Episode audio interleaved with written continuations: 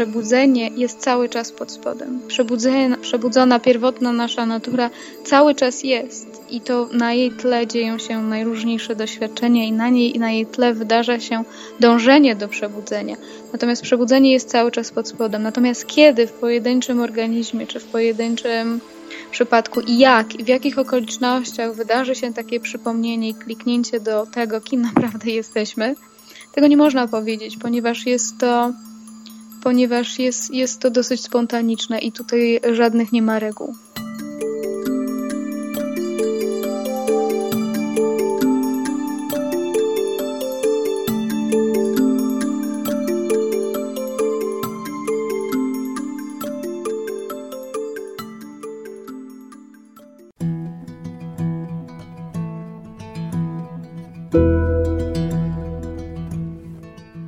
Nazywam się Paweł Dębc, a to jest 21 odcinek podcastu Rozmowy o Zdrowiu, czyli spotkań z praktykami zdrowego stylu życia, zarówno od strony fizycznej i emocjonalnej, jak i duchowej.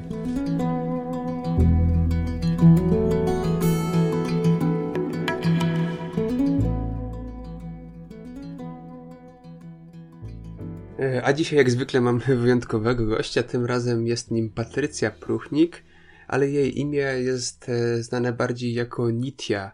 E, to jest to imię, które używa podczas prowadzonych przez siebie satsangach, a znaczy to nic innego jak wieczna esencja. Imię to nadał jej Srimuji, który obecnie naucza e, na całym świecie w nurcie non-duality, mm, no i dzięki któremu ostatecznie pozbyła się także iluzji mm, i przestała wierzyć w świat, jaki znała dotychczas.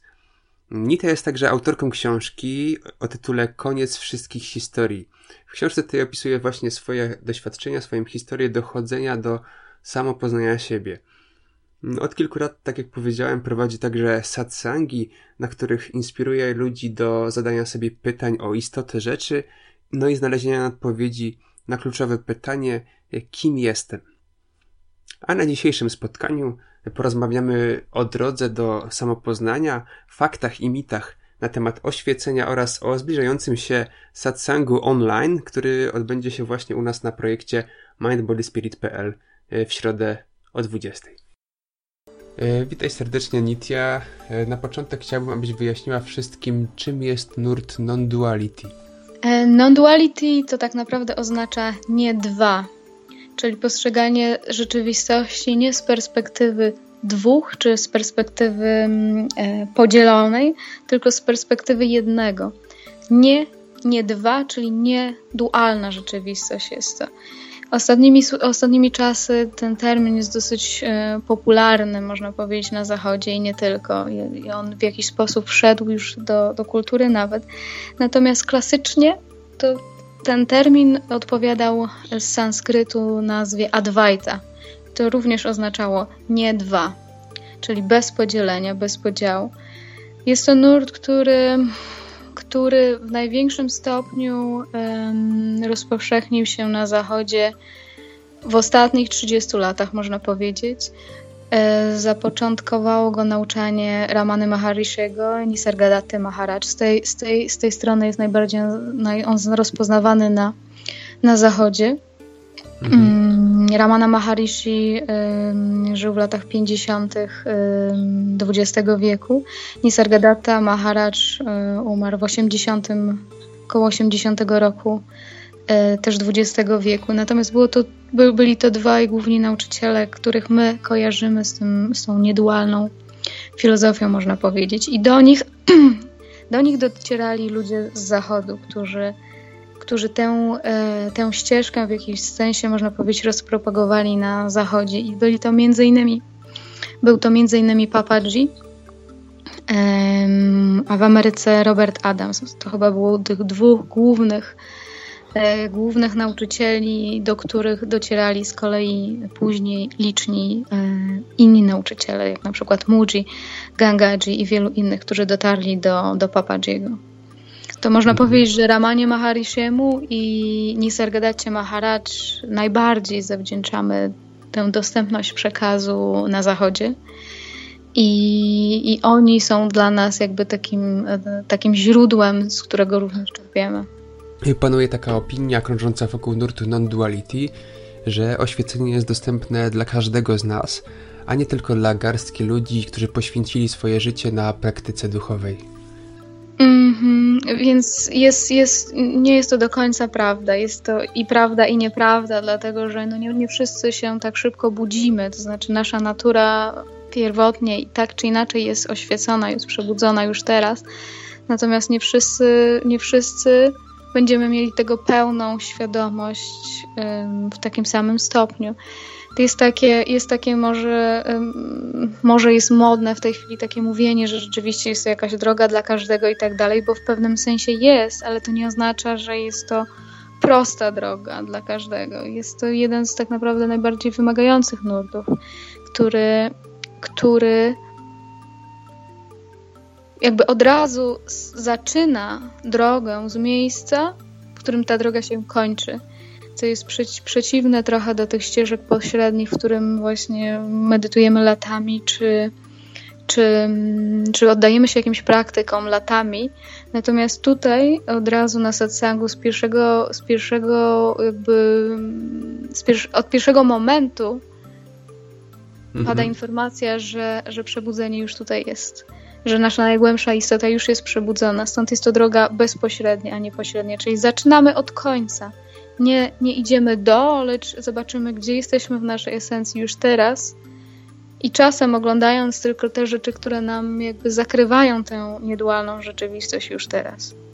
Okej, okay, czyli w pewien sposób unikamy wszystkich etapów takiej żmudnej praktyki duchowej, no i zaczynamy od razu od końca tej ścieżki. Mhm, to też nie można powiedzieć, że ich unikamy, bo one czasem są kompatybilne i one czasem są wspomagające i one mogą się wydarzać w tej drodze jak najbardziej. Natomiast w, no, w, nie, w przekazie niedualnym nie wierzy się w czas, nie wierzy się w stawanie, nie wierzy się w, w taką ideę, że, że coś nam stoi na przeszkodzie do przebudzenia w tej chwili. Nie ma wiary w ten koncept, ponieważ stawia się na odkrycie samego siebie nie w tym, co się wydarza, nie w tym, co się dzieje, lecz w tym, co jest świadkiem tych wszystkich wydarzeń.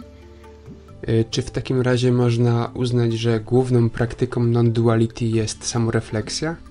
Z jednej strony jest to samorefleksja, jest to przyglądanie się, przyglądanie się wszystkiemu, czego przychodzi nam doświadczać oraz spojrzenie jeszcze głębiej w miejsce, w którym zadaję sobie pytanie, kto tak naprawdę doświadcza i co doświadcza, komu przydarzają się doświadczenia, komu przydarza się świat. Więc z jednej strony troszeczkę przyglądamy się wrażeniom, które, które dzieją się w świadomości, ale tak naprawdę istota spotkania z sobą samym zaczyna się wtedy, kiedy zaczynamy zadawać sobie pytanie nie co się dzieje, jak nie to, nie, nie patrzymy na to, jaka jest zawartość świadomości tak bardzo, lecz zaczynamy mm, przyglądać się i badać, kto tak naprawdę i co tak naprawdę doświadcza. I, I to nie jest tak, że, że ta rzeczywistość wydarzeń czy wrażeń jest w jakiś sposób ignorowana. Zupełnie nie. Natomiast jest ona wtórna wobec naszej pierwotnej natury, pierwotne, pierwotnej esencji. Okej, okay, ale chciałbym też poznać e, Twoje doświadczenie, czyli te główne etapy, które pojawiły się na Twojej drodze, no i które były takimi punktami kluczowymi do samopoznania siebie. Mhm. Wiesz, ja dosyć szczegółowo się dzielę tym doświadczeniami do przebudzenia w swojej książce Koniec wszystkich historii, medytacje i tam dosyć szczegółowo o tym opowiadam, więc teraz tak może w skrócie po prostu powiem. E, natomiast istotne jest też to, że tak naprawdę doświadczenia się nie kończą i i dzieją się również najróżniejsze etapy i przemiany i transformacje również po przebudzeniu. Ale do tego jeszcze może, może wrócimy. Ale zacznę, zacznę od, od tego, co pytałeś, jakie są te etapy e, do, do momentu przebudzenia. Wiesz, mam takie poczucie, że w pewnym sensie takie wiedzenie i rozumienie całości było ze mną od zawsze. Więc nawet jako dziecko miałam jakiegoś rodzaju poczucie, e, że że świat umysłu i świat tego, czego ja chcę, czy czego chcą moi rodzice, czy, czy tego, co mnie spotyka, to nie jest wszystko. Zawsze było takie poczucie jakiejś głębszej, jakiejś głębszej um, rzeczywistości w tym, która nie była zupełnie ode mnie odległa. E, w bardziej świadomy sposób zaczęłam szukać chyba wtedy, kiedy zaczęłam ćwiczyć jogę i zetknęłam się z jogą. To był taki moment, kiedy, kiedy usłyszałam e, o koncepcie rozwoju duchowego. E, I, I od razu miałam takie poczucie, że w jakimś sensie jest mi to wszystko znajome, że, że, że, gdzieś, że gdzieś to znam i, i, i troszeczkę za tym poszłam. Natomiast takie ważne etapy, które się wydarzyły do przebudzenia, to na pewno była choroba. Yy, ciężko zachorowałam i byłam przez, przez, przez długie tygodnie unieruchomiona w łóżku i i to był strasznie ważny moment, dlatego że ja wówczas zobaczyłam, że ja nie jestem moim umysłem. To nie było na skutek żadnych praktyk duchowych, to nie było na skutek um, spotkania z jakimś nauczycielem, to nie było na skutek wypracowania czegokolwiek, natomiast spontanicznie przyszedł do mnie wgląd, jakby biologicznie, że ja nie jestem umysłem, że ja ten umysł widzę. Ja widzę myśli, ja widzę emocje, ja widzę frustracje najróżniejsze, widzę ból e, w owym czasie widzę zmieszany umysł, widzę wiele cierpienia, natomiast coś, coś się odkleiło również od tego doświadczenia. Odkleiło się od wszystkich doświadczeń, zobaczyłam, że ja nie jestem tym umysłem. Natomiast nie miałam wówczas żadnych e, narzędzi do tego, żeby o tym opisać, o, o tym mówić, czy to opisać w jakikolwiek sposób. Z tego, co wyczytałem w książce, to chorobą tam była gruźlica. A czy jej stan był na tyle poważny, że otarłaś się o śmierć? Ona nie była może aż tak zaawansowana, ale w tamtym czasie to, mm, to było dla mnie pierwsze zetknięcie z jakąś poważniejszą chorobą, z chorobą, no, którą się kiedyś nazywało śmiertelną. No i nie było to tak, nie, nie, nie, nie miałam takiego poczucia, że za chwilę umrę, ale w głowie taki koncept strachu się pojawił jak najbardziej. Mm -hmm. Bo pytam, bo w kontekście takim, ponieważ ludzie jak wchodzą na, na, jakiś e, kluczowy etap w swoim życiu, którym jest właśnie jakieś załamanie, czy też psychiczne, czy też zdrowotne ciała fizycznego, to pojawiają się takie właśnie mm, bardzo duża samorefleksja nad swoim życiem i jakieś wglądy, w które powodują, że człowiek e, dostrzega czegoś, czego przez całe życie nie widział. Tak, dla mnie to, to, to było wielkie błogosławieństwo ta choroba, dlatego że ja, ja, ja ta, ta choroba z, zmusiła mnie na powrót do, do samej siebie, do tego, co pamiętałam z dzieciństwa, do jakiejś takiej wewnętrznej rzeczywistości bardziej niż, niż tylko rzeczywistości zewnętrznej, kiedy byłam bardzo zajęta i bardzo zaabsorbowana wówczas pracą, domem i tak dalej. I bardzo mocno wsiąkłam w ten świat materii, zupełnie się z nim identyfikując kompletnie.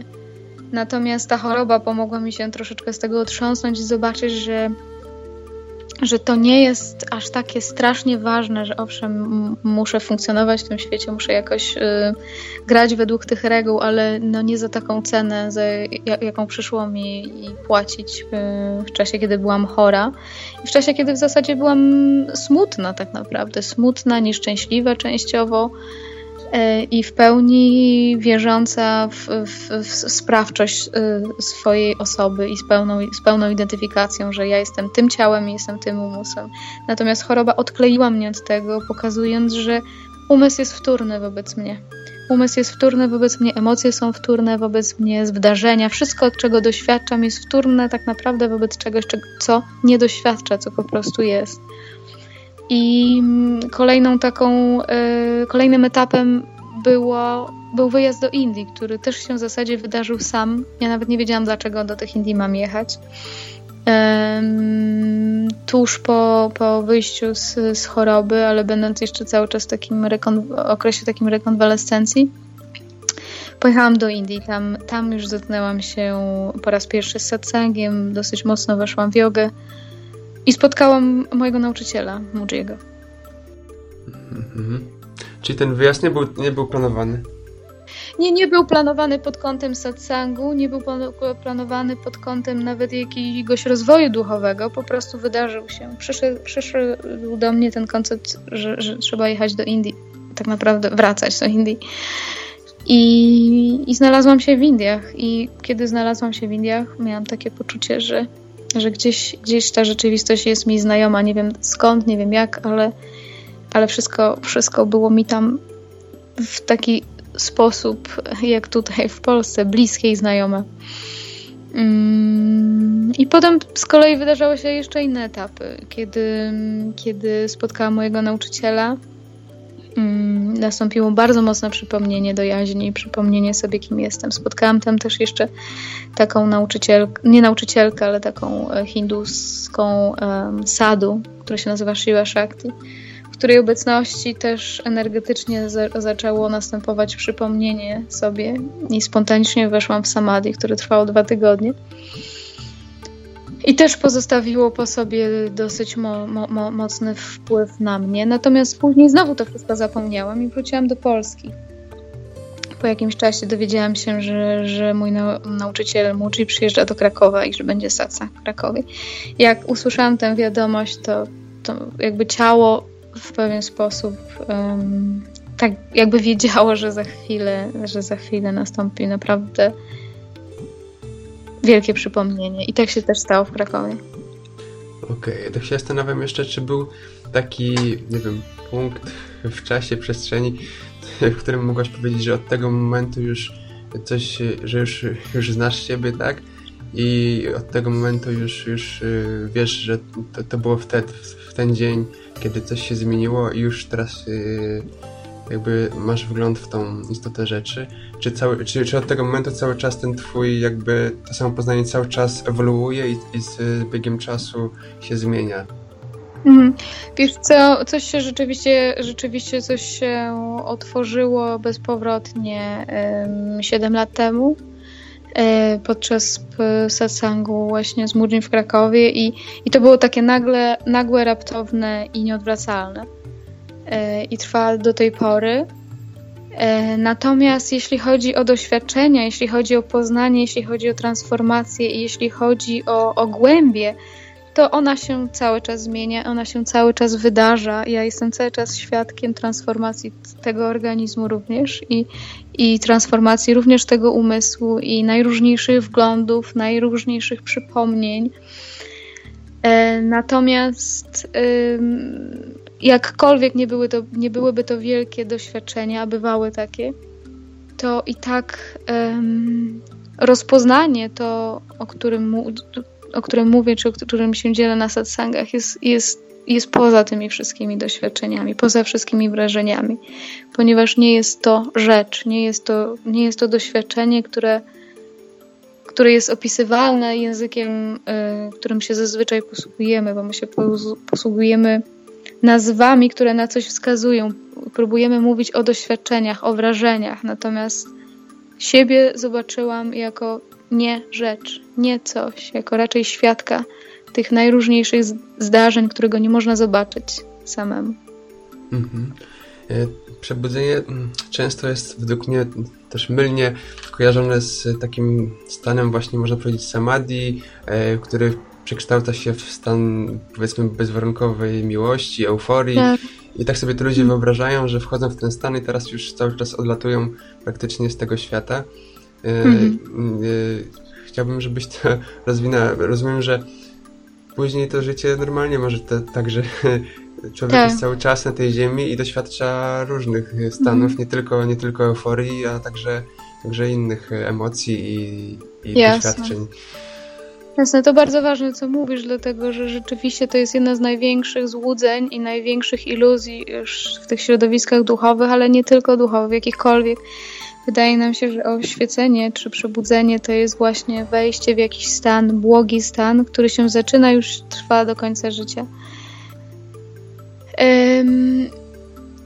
Jest część w tym prawdy, która polega na tym, że nie rozpoznajesz siebie już w żadnym stanie. I zobaczenie tego, że nie jestem ciałem, nie jestem umysłem, nie jestem żadnym z wrażeń, jest w pewnym sensie największą ulgą, jaką kiedykolwiek można doznać i największym odpoczynkiem, największym spokojem, który, który to przynosi. Natomiast to wcale nie oznacza, zupełnie nie oznacza, że ten organizm poszczególny i to uwarunkowanie, ten to ciało i ten umysł nie będzie przeżywał zwykłych doświadczeń do końca tego życia. Dopóki to ciało jest żywe, dopóki tam płonie jeszcze ogień życia, to ono będzie doświadczać i będzie doświadczać wszystkiego. Nie będzie doświadczać tylko przyjemnych doświadczeń, bo to się jeszcze nikomu nie udało. Będzie doświadczało przyjemności i bólu, będzie doświadczało dobra i zła w cudzysłowie. Będzie doświadczało parę przeciwieństw, ponieważ ponieważ tak jest zbudowany ten świat. Przebudzenie, oświecenie wcale nie ochrania, nie, nie, nie chroni nas przed doświadczeniami. Jedynie co pozwala i co otwiera, to tak naprawdę fakt, że przeżywamy te doświadczenia jakby z innym podejściem, że nasze podejście do tego, co nas spotyka, zasadniczo i radykalnie się zmienia. Po pierwsze, nie identyfikujemy się tak bardzo z tym, co się dzieje, bo wiemy, że na najgłębszym sposobie nie opisuje nas to wcale. A po drugie, nie ma tego mechanizmu, który kiedyś funkcjonował, który nazywałby, co jest dobre, co jest złe, czego chcę, czego nie chcę, jakie doświadczenia będę przedłużać, a jakie będę odrzucać. Ten mechanizm po prostu wygasa. Wygasa albo stopniowo u większości ludzi, albo wygasa dosyć raptownie. Mhm. E, tak też się zastanawiam, czy to nie wiąże się z pewnego rodzaju zagrożeniem, bo część ludzi może mieć, generować poprzez umysł takie, taki pogląd, że, że już doznało pewnego samopoznania i przez to powiedzmy wypierać tę naszą rzeczywistość ziemską i zaniedbywać ją w taki sposób mm -hmm. dosyć drastyczny, i no, czy według Ciebie to jest jakiś e, rodzaj zagrożenia, które możemy tutaj na Tak, wiesz co, e, ja nie nazwałabym tego na zagrożeniem, nazwałabym to błogosławieństwem, bo tak jak powiedziałam, e, o ile odbywają się etapy i przemiany przed przebudzeniem, to one również nie kończą się po. I nawet po, po tym, kiedy rozpoznamy swoją naturę, może nastąpić taki okres, kiedy umysł zafascynuje się swoim odkryciem i będzie myślał, że umysł sam, sam będzie myślał, że to on jest oświecony i że generalnie już, już, już nic w życiu y, trudnego nas nie spotka. Natomiast błogosławieństwem jest to, że, że, życie, że życie po prostu robi weryfikację samo. Przynosi nam takie doświadczenia, w którym będziemy ten pogląd musieli zostawić.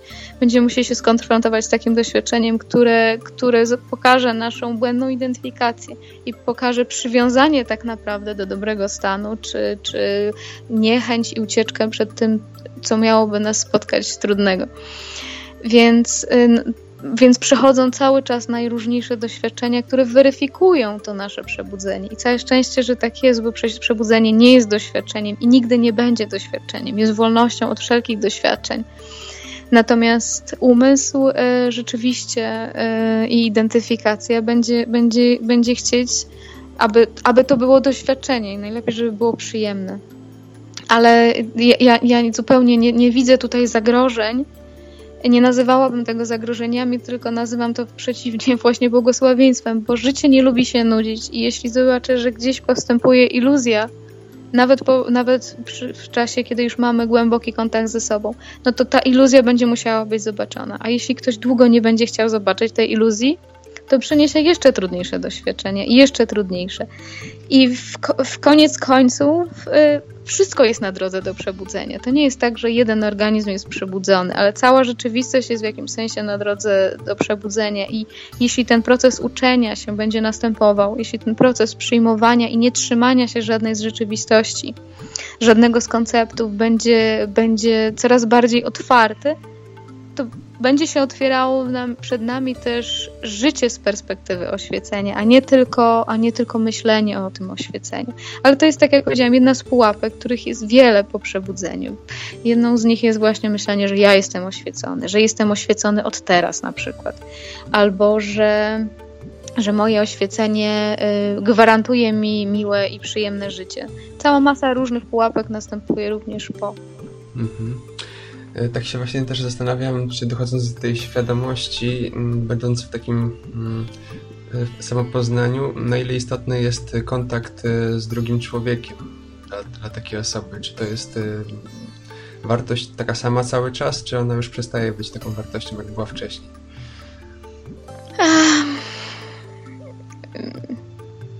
Z jednej strony przebudzenie, można powiedzieć, jest obudzeniem się do jedynej rzeczywistości, do jaźni. I z jednej strony, jakby cała potrzeba i taki głód bliskości, czy głód bycia w relacjach, czy głód drugiego człowieka, który, który w jakiś sposób miał nam troszeczkę yy, pomagać sobie radzić tutaj w życiu i był taką trochę jakby imitacją tego, tej niedualności i z jednej strony to się kończy, to wcale nie oznacza, że, że nadal nie ma potrzeb relacji, czy nadal nie ma potrzeby kontaktu z drugim człowiekiem, bo ona się wydarza również. Natomiast ja sama mogę powiedzieć, że to już nigdy nie, nie jest takie samo, ponieważ ja widzę drugiego człowieka jako jaźń. Ja nie widzę go jako, y, jako osobę. Widzę osobę również jako, jako myśli, czy jako doświadczenia. Natomiast wchodząc w jakąkolwiek relację czy wymianę z drugim człowiekiem, widzę w nim jaźń przede wszystkim. I wiem, że on jest tą samą jaźnią, którą jestem ja. I to nie jest już, tam nie ma już konkurencji, tam nie ma już przeciągania siebie czy kogoś na drugą stronę. Tam po prostu jest równość, jest jedno. Stąd te relacje też i to widzenie relacji ma już trochę inną perspektywę. Natomiast też na tej drodze z tego, co sama, czego sama doświadczałam i czego, co obserwuję w Sandze, e, która jest ze mną już od paru lat, to mam takie wrażenie, że towarzyszenie sobie w tym procesie jest szalenie istotne. Dlatego, że my często sami, będąc w tym procesie budzenia się, popadamy w pierwsze z wątpliwości, które podpowiada nam umysł i płyniemy za nimi i oddajemy się albo samotnie, albo po prostu rezygnujemy z tej drogi. Natomiast często jest tak, że widzenie i zobaczenie i przebywanie wśród ludzi, którzy idą w tym samym kierunku, którzy patrzą w tak samo głęboko, było i jest ogromnym wsparciem dla nich i jest bardzo dużym wsparciem w przebudzeniu. Sama tego doświadczałam, ponieważ y, miałam kontakt z nauczycielami y, i z przyjaciółmi, którzy w jakimś sensie byli z tym, byli ze mną w tym. Nadal mam kontakt z moim mistrzem i nadal, mimo że nie odkrywam niczego nowego w jakimś sensie, to jednak, to jednak ten kontakt cały czas czuję jako bardzo ważny. Mhm. Czyli kontakt z ludźmi podążających tą samą ścieżką, ale czy w tym momencie możliwe jest tworzenie Mm, jakichś bliższych relacji z osobami, które są poza, poza ścieżką poza samą Poznania? Tym... Wiesz co, długo mi się wydawało, że tak, że jest to możliwe i wierzę, że jest to możliwe. Natomiast wcześniej czy później, jeśli funkcjonowanie nas, osoby z pełną identyfikacją z umysłem i e, myślami, uczuciami i tak z osobą, która nie ma tej identyfikacji wcale, to jakby doświadcza, doświadcza siebie, ale nie ma tej identyfikacji, bywa momentami trudne. To nie znaczy, że to nie jest możliwe. Jest, jest to możliwe jak najbardziej, ale bywa, bywa po prostu trudne, ponieważ to jest wyzwanie dla obydwu stron. Dla tej z identyfikacją jest to frustrujące, a bardzo często dla, dla tej drugiej, która tej identyfikacji w umyśle nie ma tak silnej, też bywa to frustrujące. Natomiast nie ma tutaj żadnych reguł. Podejrzewam, że obie są sobie. Nie ma żadnego przypadkowego spotkania. Jeśli się, jeśli się spotykają takie przypadki e, osoby bez identyfikacji z osobą z identyfikacją, tak naprawdę, tak naprawdę iluzją jest myśleć, że ktoś jest na ścieżce rozwoju, a ktoś nie jest na ścieżce rozwoju, ponieważ wszyscy jesteśmy na ścieżce rozwoju. Czy ktoś jest tego świadom, czy nie, to każdy jest na ścieżce rozwoju i pokazują mu to bieżące doświadczenia, które go spotykają. Natomiast y, różnica jest tylko taka, że niektórzy z nas uświadamiają sobie to w jakiś sposób wcześniej, inni później. Natomiast to nie oznacza nawet nawet tego, że ktokolwiek z nas jest bliżej bądź, bądź dalej w tej ścieżce rozwoju. Jesteśmy, jesteśmy w, tym samym, w tym samym miejscu. Wszyscy doświadczamy y, wrażeń, doświadczamy świata, doświadczamy myśli i również wszyscy dzielimy tę samą pierwotną jaźń. E, Okej. Okay. Hmm. Chciałbym jeszcze się dowiedzieć, jak określasz y, swoje ja, można powiedzieć, poza czasem i przestrzenią, czyli tą swoją jaźń, która jest poza człowiekiem. Czy ta świadomość według Ciebie jest mm, wieczna i przyjmuje powiedzmy kolejne wcielenia e, w przestrzeni ziemskiej, czy, czy, czy ma jakiś początek, koniec? Mhm, mhm.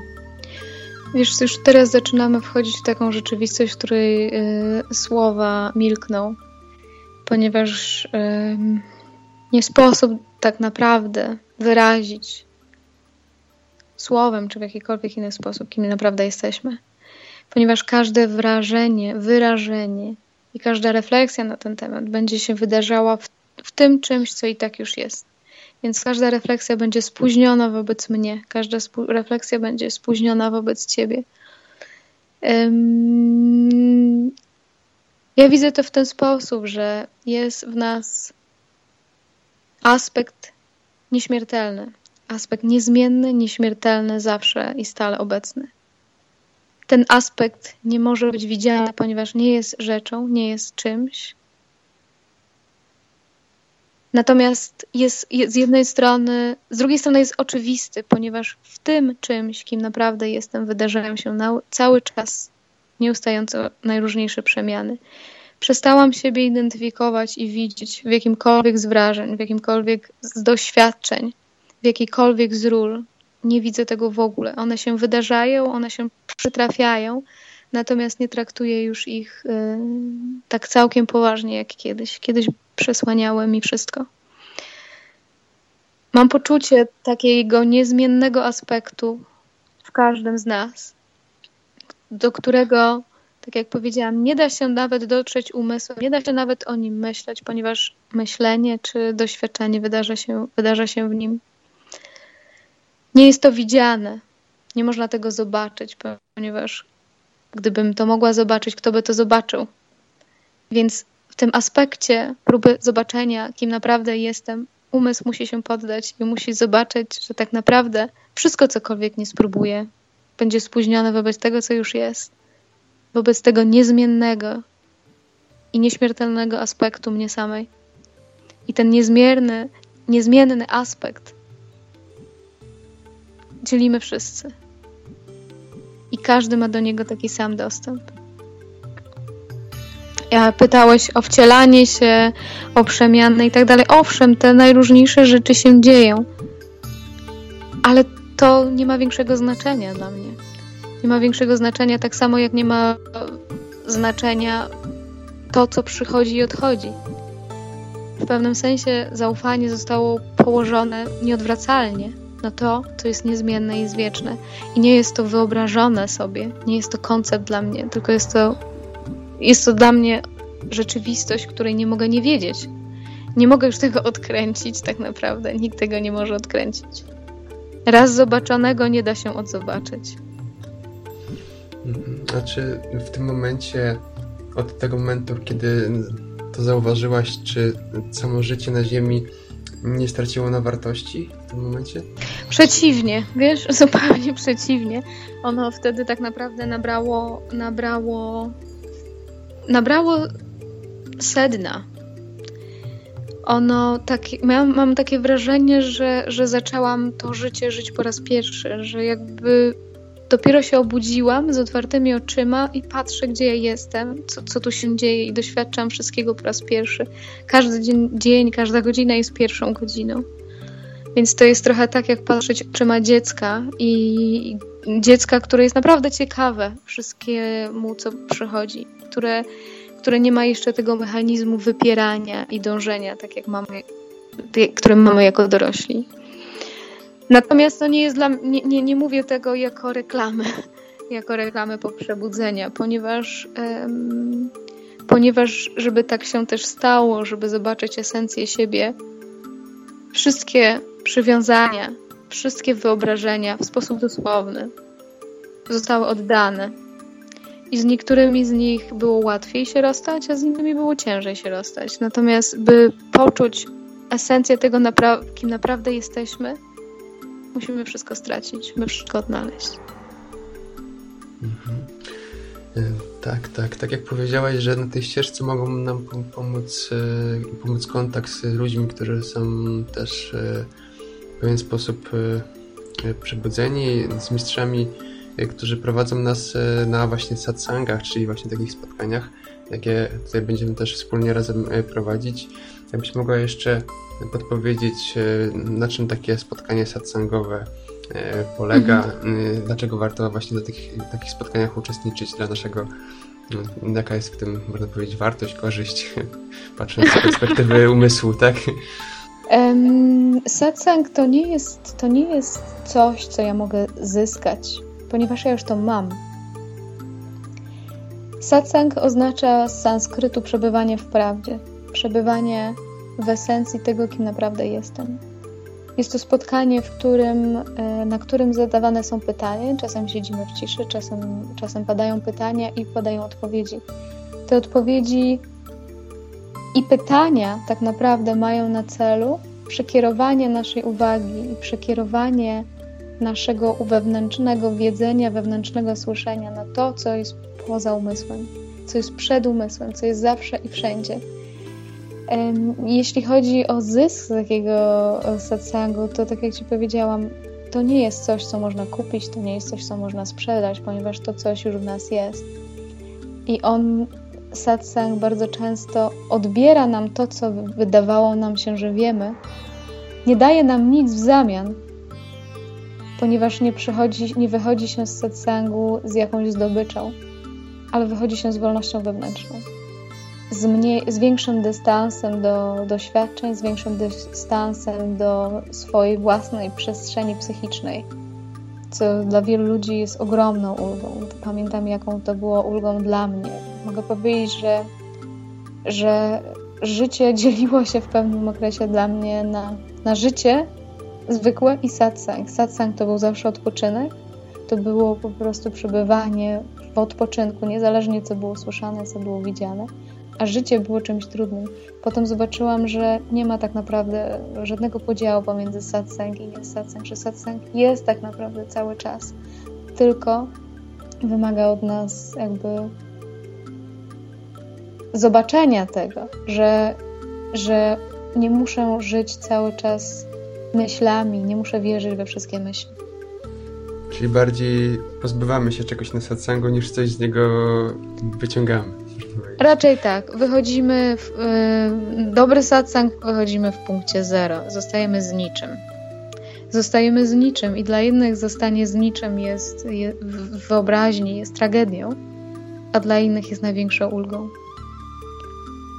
Ponieważ wtedy, kiedy niczego się nie trzymam, kiedy nic nie wiem, kiedy po prostu jestem, naprawdę, naprawdę mam kontakt z głębią samego siebie Mam kontakt z tą rzeczywistością, która zasila cały wszechświat. I mam z nią kontakt bezpośredni. Nie myślę o niej, jak to jest, tylko to wiem od środka wówczas. Okej, okay. czyli, czeka nas takie właśnie spotkanie w najbliższą środę. No i teraz jeszcze takie pytanie natury, można powiedzieć, technicznej. Czy jakoś mamy się specjalnie przygotować na, takie, na taki satsang, y, czy, czy po prostu przyjść tak, jak jesteśmy, czy... Przyjść tak, tak jak jesteśmy, przyjść tak, jak jesteśmy, natomiast y, wielu ludzi prawdopodobnie, którzy będą nas słuchać, będzie, będzie dla nich ta, ta filozofia będzie nowa, chociaż to tak naprawdę nie jest filozofia, ale dla tych, dla których satsang jest czymś zupełnie nowym, to na przestrzeni tych najbliższych paru dni Możecie pobyć sami ze sobą i zastanowić się, co tak naprawdę Was nurtuje, czego tak naprawdę szukacie. Gdy, I gdybyście mieli wybrać jedną najważniejszą rzecz, co, co by to było? Co tak naprawdę jest dla Was istotne? Więc y, być może pa, parę, parę minut takiej kontemplacji przed, i wtedy będziecie mogli sobie wymyślić jakieś pytanie do mnie. Natomiast, tak jak odpowiadam, pytania ja traktuję jako narzędzia narzędzie do poznania esencji tego, kim jestem. Więc pytanie, kiedy powstanie, jest narzędziem, które mnie ma przekierować na samą siebie. Ja będę tutaj w tym procesie pomagała każdemu. Um, więc będę próbowała na te pytania odpowiadać. Natomiast co jest istotne, to też, gdy będziecie słuchać odpowiedzi, odłóżcie wszystkie narzędzia, które znacie na bok odłóżcie analizę umysłową, odłóżcie porównywanie, się, porównywanie najróżniejszych ścieżek, ponieważ na satsangu to nie ma kompletnie żadnego znaczenia, ponieważ tutaj nie chodzi nam o znalezienie jakiejś wiedzy i odpowiedź na pytania, które, które zadowoli nasz umysł, które zadowoli naszą ciekawość.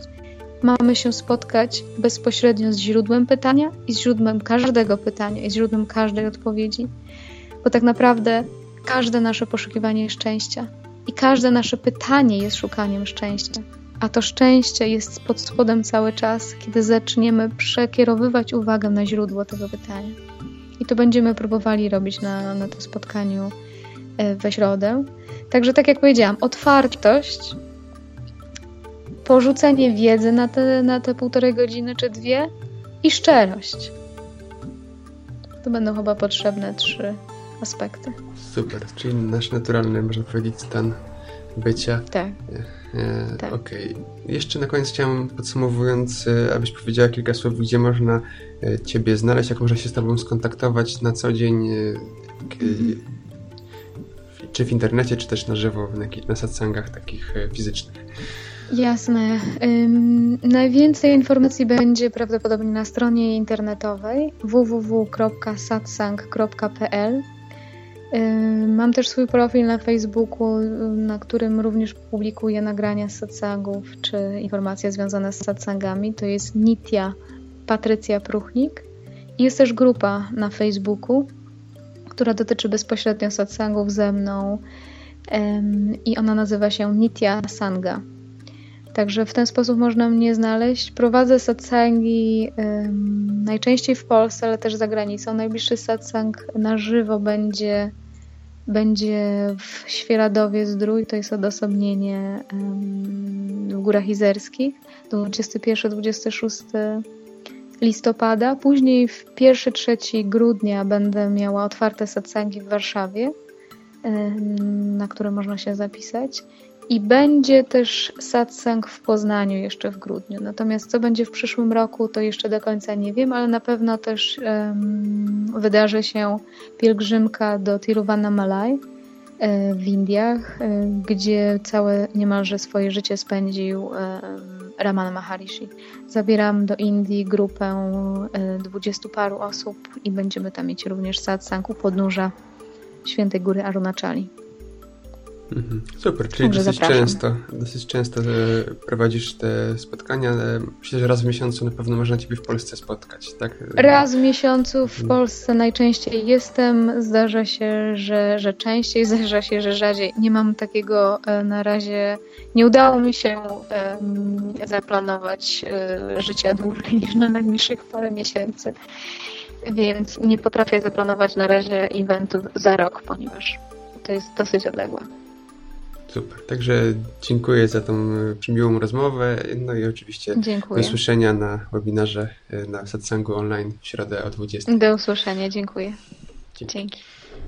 Tak więc jeżeli jesteś zainteresowany, zainteresowana spotkaniem z Nitią bezpośrednio na satsangu online w środę, e, to możesz zapisać się poprzez stronę mindbodyspirit.pl łamane przez Nitya. Mm, wyszliśmy też z taką tutaj inicjatywą, że osoby, które chciałyby mm, przeprowadzić e, troszeczkę dłuższą rozmowę podczas tego satsangu, nie tylko w formie czatu tekstowego, będą mogły zgłosić taką e, propozycję wcześniej i udostępnimy tym osobom kamerę oraz dźwięk, aby taki dialog jak na typowych satsangach właśnie przeprowadzić. Więc jeżeli masz taką sprawę, która wymaga kilku następujących po sobie pytań, E, to napisz wcześniej taką informację na adres info.mindbodyspirit.pl bądź też skontaktuj się ze mną przez e, profil na Facebooku.